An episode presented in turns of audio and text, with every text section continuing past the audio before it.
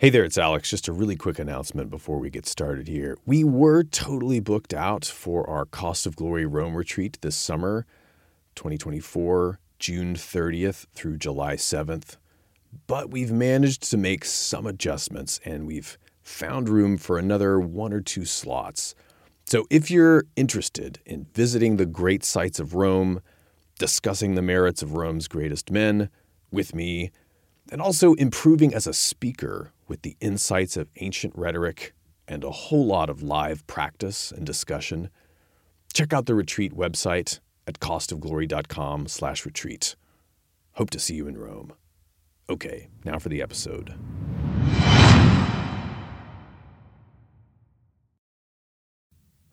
What else set a tragic stage for Nero and invested him with the mask and tragic boots? Was it not the praise of his flatterers? And is not almost any king called an Apollo if he can hum a tune, and a Dionysus if he gets drunk, and a Hercules if he can wrestle? And is he not delighted and thus led on to all kinds of disgrace by the flattery? Hello and welcome to the Cost of Glory, a shorter episode today. I've been thinking a lot about Pompey the Great his bio is coming soon. And I've been wondering what exactly was it that brought about his downfall? And might it have something to do with the people he surrounded himself with? Well, Plutarch has a treatise that speaks more or less to that exact general question entitled How to Tell a Flatterer from a Friend. And that's where that quote that I just read you is from. And I'm going to present to you a couple of short lessons and stories from that text today. And I like this essay of Plutarch's because the message is as relevant today as ever. Surrounding yourself with the right people who are going to be honest with you and make you better instead of the wrong people who are often going to make you feel good about yourself in the short term, but more likely to fail in the long term. Well, this is maybe the most important thing that you can do on the path to glory, finding career success etc. And I would argue it's even more relevant in the internet age, uh, our time of long distance friendships. There's new constraints on friendships, new pressures to not be frank with each other and to, to flatter each other, as Plutarch talks a lot about in this treatise. So I think it's really interesting. And before we get into it, we're going to talk about surrounding yourself with good people in this episode. And so, speaking of surrounding yourself with good people, I want to give a special shout out to my friends at Ralston College, which is a brand new higher education project. They have a fully funded one year in person master's degree in the humanities, and they're now accepting applications for their third class of students. This is the third year they've been running the program, and I've been good friends with the people that are in the leadership there for many years. And they also brought me out to give a talk at their beautiful campus in Savannah, Georgia this past fall. In their one year MA program, they start with a semester in Greece on the island of Samos, where you can learn Greek intensively uh, so you can read the original texts of the Western tradition, like Plato, Homer, the New Testament, and of course, Plutarch. And that last part alone, that their dedication to mastering the language uh, the classical languages, Greek especially. They also offer Latin soon, I think. Well, this is makes it a really unique experience. Uh, the methods that they use to do it, in particular, intensive language immersion, are extremely effective. I really wish that this sort of thing existed when I was earlier in my career. And I think most important of all, they understand the spirit of what is the essence of engaging with the great monuments of antiquity. It's hard to explain, but if you've been listening to this podcast long enough, I think you probably know what I mean. The word Renaissance comes to mind, and I'm really inspired by their work and also by the quality of the students that they've attracted. Because in any educational endeavor, your, your co students are such a major part of what you get out of it. Well, if you're interested, or if you know somebody who is, check out their website uh, for the MA program, www.ralston, R-A-L-S-T-O-N dot A-C slash humanities dash MA. Uh, that's slash humanities dash MA. I'll, put a link in the show notes as well. And thank you, Ralston College, for being fans of the cost of glory. Um, now then, how to tell a friend from a flatterer. This treatise, interestingly, is addressed to a man named Philopappus, who was a client prince, Roman client prince of Syria, and he's a friend of Plutarch's.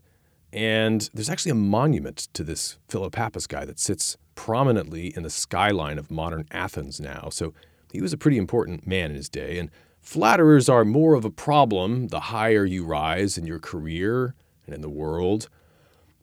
But I think this is also useful advice for pretty much anyone, as you'll see. And Plutarch gives one reason at the very beginning as to why you should care. Quote, the flatterer is in all likelihood an enemy to the gods, and particularly to the Pythian god.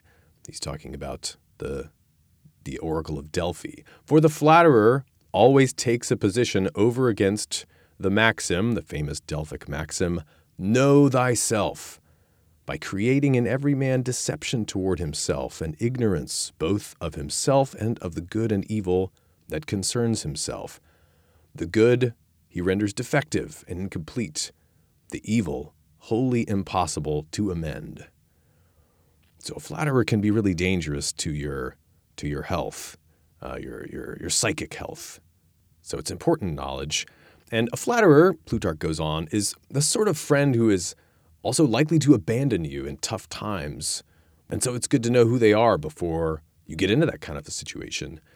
Whereas a friend will do his best to help you from making a big mistake, say, date the wrong person, take the wrong job, buy the wrong jet ski, a flatterer won't do anything to keep you from destroying yourself. So, you know, you got to figure out who your good friends are and who, who are the ones that are just flatterers. Now, Good friends will praise each other, mind you, without being flatterers. And f- while flatterers are pleasant, good friends are pleasant too. So just because somebody makes you feel good or, you know, praises you, that's not a way necessarily of telling whether they're a flatterer or or a, or a true friend. So it's not easy to tell them apart necessarily. So what are some what are some of the ways Plutarch asks? So here's a first test that he gives. Does this person live by the same values around you as they do when you're not around. Here's a quote characterizing the typical flatterer. If he is on the track of a scholarly and studious young man, now again he is absorbed in books. His beard grows down to his feet. The scholar's gown is the thing now, and a stoic indifference.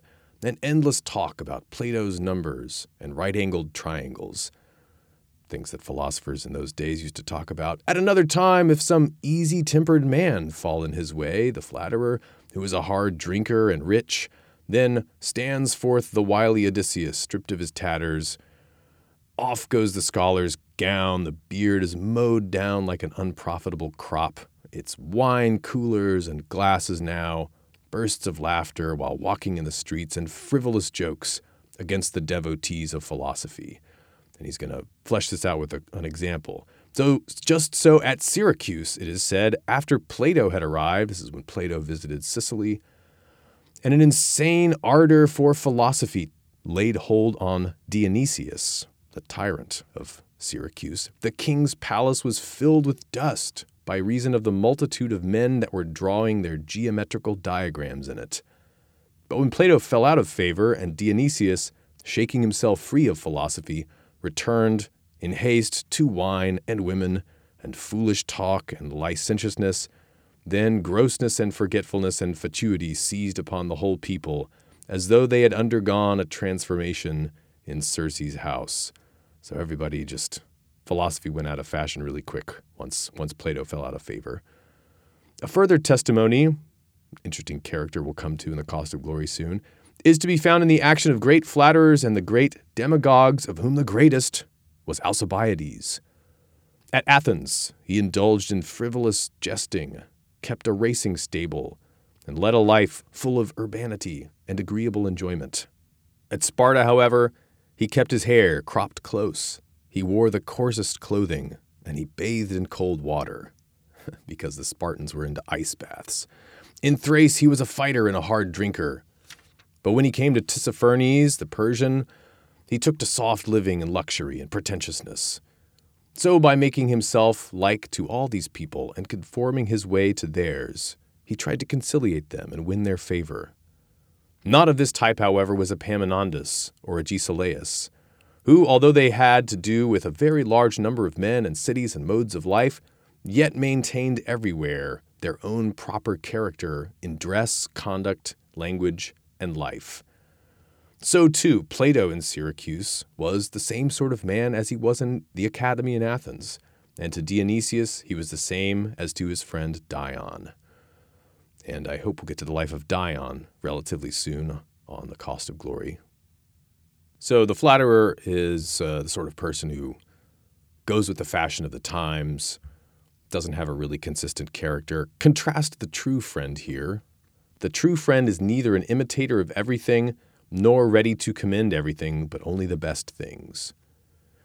And he gives the example, uh, contrasting with the flatterer, you know, people in antiquity were said to to copy Plato's stoop. Apparently, Plato kind of had a way of like leaning forward, um, and people would copy that to to seem more like philosophers.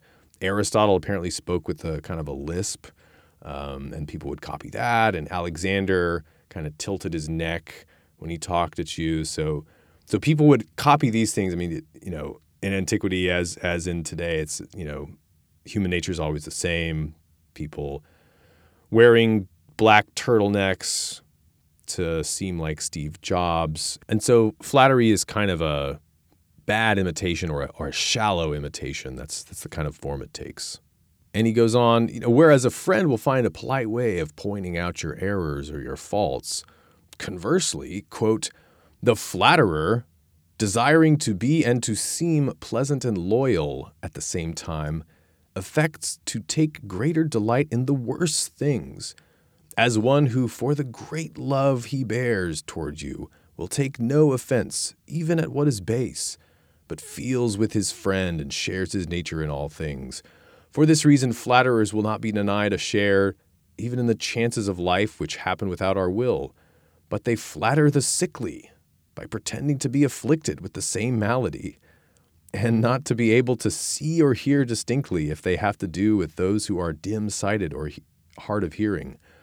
This is funny. Just as the flatterers of Dionysius, that tyrant of Sicily again, whose sight was failing, used to bump against one another and upset the dishes at dinner.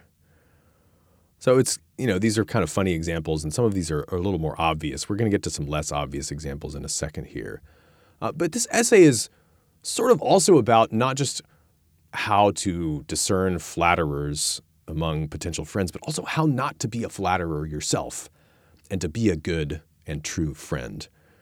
And one of the virtues that Plutarch talks about uh, of a good friend, kind of the opposite of flattery in the field of friendship, is free speech. The Greek word is parrhesia, which literally means a willingness to say everything.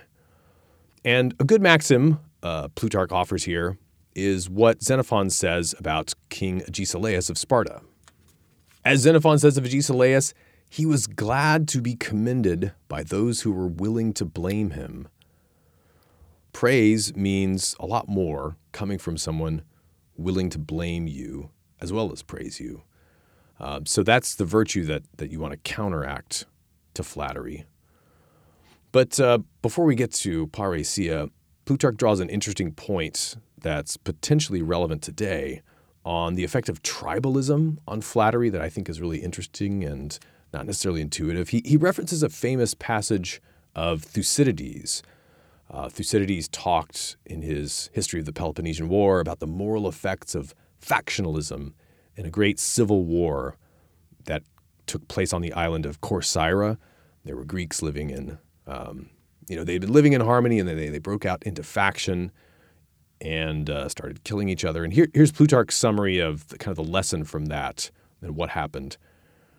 Amid factions and wars, Thucydides says, they changed the commonly accepted meaning of words when applied to deeds as they thought proper Reckless daring came to be regarded as devoted courage, watchful waiting as specious cowardice, moderation as a craven's pretext, a keen understanding for everything as a lack of energy to undertake anything.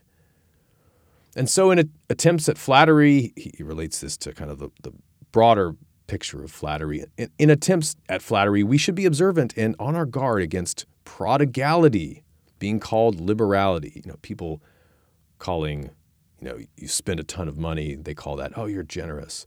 Cowardice being called self preservation. Impulsiveness being called quickness.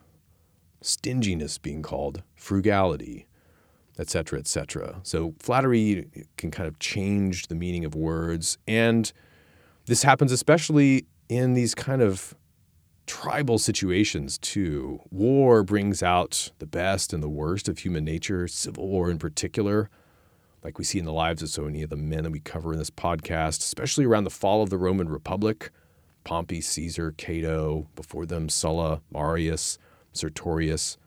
I mean, when a conflict divides a healthy community, you know, even though war brings out the best in people, you know, it, civil war really tends to bring out the worst in people, uh, which is one of the reasons these are such terrible things for for humans to undergo. You know, in these situations um, that that the Romans were experiencing, you have to do everything you can to hold the moral bar high and to not egg people on just because they're quote on your side. And this is something that people really admired about Cato, Cato the Younger in the Roman Civil War. He restrained his troops from using the excuse of, you know, such and such people were disloyal to the regime, and so we're just doing our patriotic duty by plundering them uh, at the city of Utica. He, he held them back from that. So um, I thought that was a really interesting point. Now, flatterers can be very subtle, and Plutarch lists some tricky tactics of flattery here, and some of them are kind of funny. So, you know, smart people are often like on their guard against flattery. And um, so, you know, sometimes the flatterer has to be very, very tricky. So the flatterer, quoting Plutarch here, does not deploy his praise in a frontal attack, sometimes, but fetches a wide circuit and approaches noiseless, as though to catch a beast, touching and handling him. Now he will report other people's praise of the man, quoting another's words, as public speakers do. How he had the pleasure of meeting in the marketplace with some strangers or elderly men who recounted many handsome things of you and expressed their admiration. And he gives another example here that, that must be personal that, uh, you know, guy comes up and he, he makes some kind of trivial false accusation against you and then he says that he heard this from other people and he, he just wanted to bring it by you you know did you say such and such about so and so and then when you say no of course i did not he said oh i i never believed that you would have said so and so because you're such an honest man and how could they ever say that so there's all kinds of tricky ways that you can kind of insinuate praise of other people if you're uh, trying to get in their good graces for some ulterior motive so be on guard against that one. Another form of flattery Plutarch lists is what we might call grade inflation. Here's a quote from Carneades, a philosopher. Carneades used to say that the sons of the wealthy and the sons of kings do learn to ride on horseback, but that they learn nothing else well and properly. For in their studies, their teacher flatters them with praise, and their opponent in wrestling does the same by submitting to be thrown, whereas the horse, having no knowledge or concern even as to who is private citizen or ruler, or rich or poor, throws headlong those who cannot ride him. a horse is incapable of flattery, which is you know, one of the reasons why it's a it's a great teaching tool. And so, you know, when you're educating your kids, find ways that they can get real feedback. And there's it's impossible to have grade inflation very difficult in many of our institutions of higher learning today. And so, really, what we ought to do, Plutarch says, is find people who are willing to be frank with us, to use parrhesia, to use free speech, the willingness to say everything. But even here, you have to pay attention, because a skilled flatterer knows that seeming like a frank critic will make them even more effective at being flatterers. So see if you've ever met a person like this that Plutarch describes here. But the flatterer, in the first place, makes a parade of harshness and of being acrimonious and inexorable in his bearing toward others. For he is rough with his own servants, and very quick to pounce on the errors of his kinsmen and household, refusing to admire or extol any outsider, but rather despising all such. He is relentless in his efforts to stir up others to anger by his slanders. His aim is to get the name of being a hater of iniquity and to give the impression that he would not willingly abate his frankness to please others, nor do or say anything at all to curry favor. So he's kind of harsh with everyone else, but but very, you know, flattering with you. In the second place, he acts as though he does not know or notice a single real and important misdeed, but he is very quick to swoop down upon trifling and immaterial shortcomings, and to indulge in an intense and vehement tirade if he sees that a bit of furniture is carelessly placed, if he sees that a man is a poor manager, if anyone is careless with his haircut or about his clothing, or does not give proper care to some dog or horse. But let a man disregard his parents, like let a man actually do something bad, disregard his parents, neglect his children, insult his wife, disdain his household, squander his money. All this is nothing to such a flatterer. But in the midst of such matters, he is mute and craven, like a trainer who allows an athlete to get drunk and live loosely and then is very stern about the oil flask or the flesh scraper, or maybe, you know, what bar of soap he uses in the shower or something for modern athletes. Or like a schoolmaster who scolds a boy about his slate and pencil and affects not to hear his blunders in grammar and diction. And to sum it up, Plut- Plutarch says, This is the sort of thing that flatterers do. They apply their frankness to those parts of us that feel no hurt or pain. So you got to be careful what kind of frankness to look for in a friend.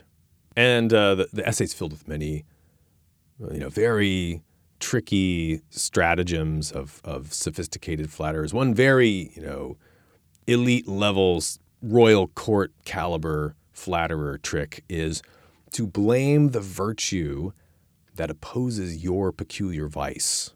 And so to call that opposing virtue to your vice, to call that virtue a vice, here's what he means. So, like if you're stingy, they'll say, Oh, Alex, you're too generous with your friends. And then you feel good about being stingy, right? Oh, Alex, you're so disciplined. You work so hard. You never cut loose as you have your third beer for the night. And then he gives a great historical example that we'll cover soon on the cost of glory Mark Antony, who fell under the spell of Cleopatra, the queen of Egypt. And he explains the story here. So the friends of Antony, who was consumed with love of the Egyptian woman, Cleopatra, tried to make him believe that she was enamored of him, and upbraiding him, they would call him cold and haughty. For the woman, forsaking so great a kingdom and so many happy employments, is wearing her life away as she follows with you on your marches in the guise of a concubine. Ah, but the mind in your breast is proof against enchantment, and you are indifferent to her distress.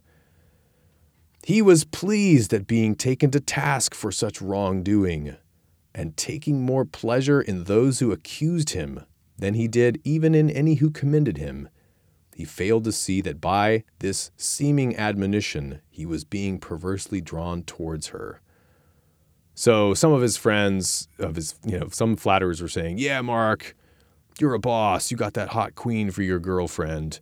And actually, the ones who pleased him more were the ones who were saying, Oh, Antony, you're so harsh on her. You know, you're indifferent to her distress. He was actually more pleased by this kind of fake criticism because it, it, it encourages him into the vice that he's already committed to. Brilliant flattery work there. And that arguably became Antony's downfall. one way to tell a flatterer from a friend is to look at how they behave towards your other friends, Plutarch says. Good friends want you to have other friends. All things are common to friends, is this famous Greek saying. They, you know, they want you to have good relationships with your other friends. But a flatterer will chase away your other friends, like the painter, Plutarch says, who painted for his client a terrible picture of some chickens. And when the client came to inspect the painting, the painter had his servants chase away all of the real chickens as far away as possible from the canvas, so as to make it less obvious how false the painted chickens were. And uh, he says that this happened with Alexander the Great. He had a flatterer named Medius who chased away all of Alexander's truer friends, unfortunately. And uh, so, so the second half of this essay, Plutarch spends talking about how you can be a good friend and not a flatterer by using parrhesia or frankness well. And he stresses here that it's very important, you know, if you see your friend veering off from the good path, to be careful and to find the right occasion and the right method to approach them about it because, you know, good intentioned criticism often does more harm than flattery, let's be honest. Uh, some strategies that he gives are more obvious. You know, don't correct your friend in front of other people, especially you know in front of other people that they whose opinions they really care about, like their wife or kids or employer, etc. And, and this Plutarch explains was a big factor in this famous sad incident in the life of Alexander the Great when he murders his friend in a fit of rage at this party. Um, the guy whose name was Cleitus. And Cleitus made the mistake of criticizing and insulting Alexander at a banquet rather than, say, pulling him aside privately. Um, and you also should never offer parrhesia when you're when you or your friend are drunk. Again, that's another mistake that Cleitus made in that instance. Both of them were pretty smashed. And it's easy to be frank when you're drunk, right? That's not an indication of virtue. So, you know, if you're going to offer some frankness to a friend, make sure you don't do it in such a way um, that is, is bound to fail. Another thing to keep in mind is to, uh, when you offer your frankness, don't do it in such a way that it seems like you are serving your own interests in any way. Achilles, in the Iliad, the beginning of the Iliad, he reproaches Agamemnon because Agamemnon has been stingy in sharing the war booty with all the Greeks, but, you know, Achilles is included in that number. And, you know, Achilles has been personally harmed by Agamemnon, uh, you know, not, not kind of hoarding all of the good loot to himself. And so Agamemnon, he flies into a rage. It gets personal because it is personal, and Agamemnon can see that. Um, it's, of course, more complicated than that, but that is a factor there. But then later in the poem, Odysseus criticizes Agamemnon in another context where he has no personal stake in the matter. And Agamemnon says, well, okay, that's fair. You know, it shows Agamemnon can take criticism in the right contexts. So make sure you're doing it objectively on behalf of other people, or, or, you, or you make it seem like that way, at least. You can often also make your admonitions more effective if you're indirect and Plutarch shares a rare personal example here that I think is really cool. You don't get to see Plutarch a lot, the man in the in the biographies. He does kind of talk about himself a little bit in the dialogues here and there. Quote, but some persons manage more cleverly and by finding fault with strangers turn their own intimate acquaintances to repentance. So you criticize someone else who's maybe who's absent, for they accuse the others of doing what they know their own acquaintances are doing. My professor Ammonius, at an afternoon lecture, perceived that some of his students had eaten a luncheon that was anything but frugal, and so he ordered his freedmen to chastise his own servants, remarking by way of explanation that that boy can't lunch without his wine. And at the same time, he turned his glance toward us so that the rebuke took hold of the guilty. So, yeah, Plutarch a little shamefaced there after having a bit too much fun in their in their lunch break. Thought that was really funny and and and well handled by their teacher, by their good friend of a teacher, gently placing his criticism uh, indirectly at others. Another tactic is to tell a story where you yourself in the story made a similar mistake. In the Iliad, as Plutarch explains, Achilles' tutor, Phoenix, this is in Book 9 in the famous embassy, you know, these Greeks come to Achilles retreated from the army in a rage against Agamemnon, and some of Achilles' best buds come and they try to persuade him to come back to the army. And his tutor, Phoenix, this older man, is trying to encourage him to come back. And he tells this story, this long story about, you know, their history together. And but in the story, he explains how he came to Achilles' father first as an exile because he had slain a man in a fit of rage. And so he's basically saying, Plutarch says, it's exactly because he's trying to soften the blow of his correction to Achilles. You know, you're a little out of hand here, Achilles. You've, given too much rein to your rage.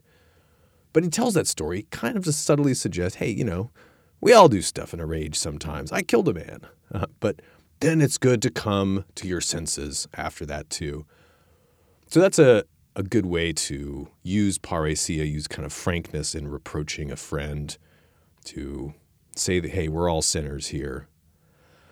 And there are many other stories and tactics in this essay, examples of how to gently reprove and correct a friend tactfully. The principle, though, to keep in mind, and I'll let you read the rest of the essay on your own if you want to. The principle to keep in mind, as Aristotle said, is that the best friendships are based not just on mutual benefits, not just on mutual pleasure, enjoying each other's company, etc., but on a common recognition of excellence, on common standards of virtue. Your friends should hold you to a high standard. You should feel honored when they do, and return the favor in like manner. That's all for today. Stay strong, stay ancient. This is Alex Petkas. Until next time.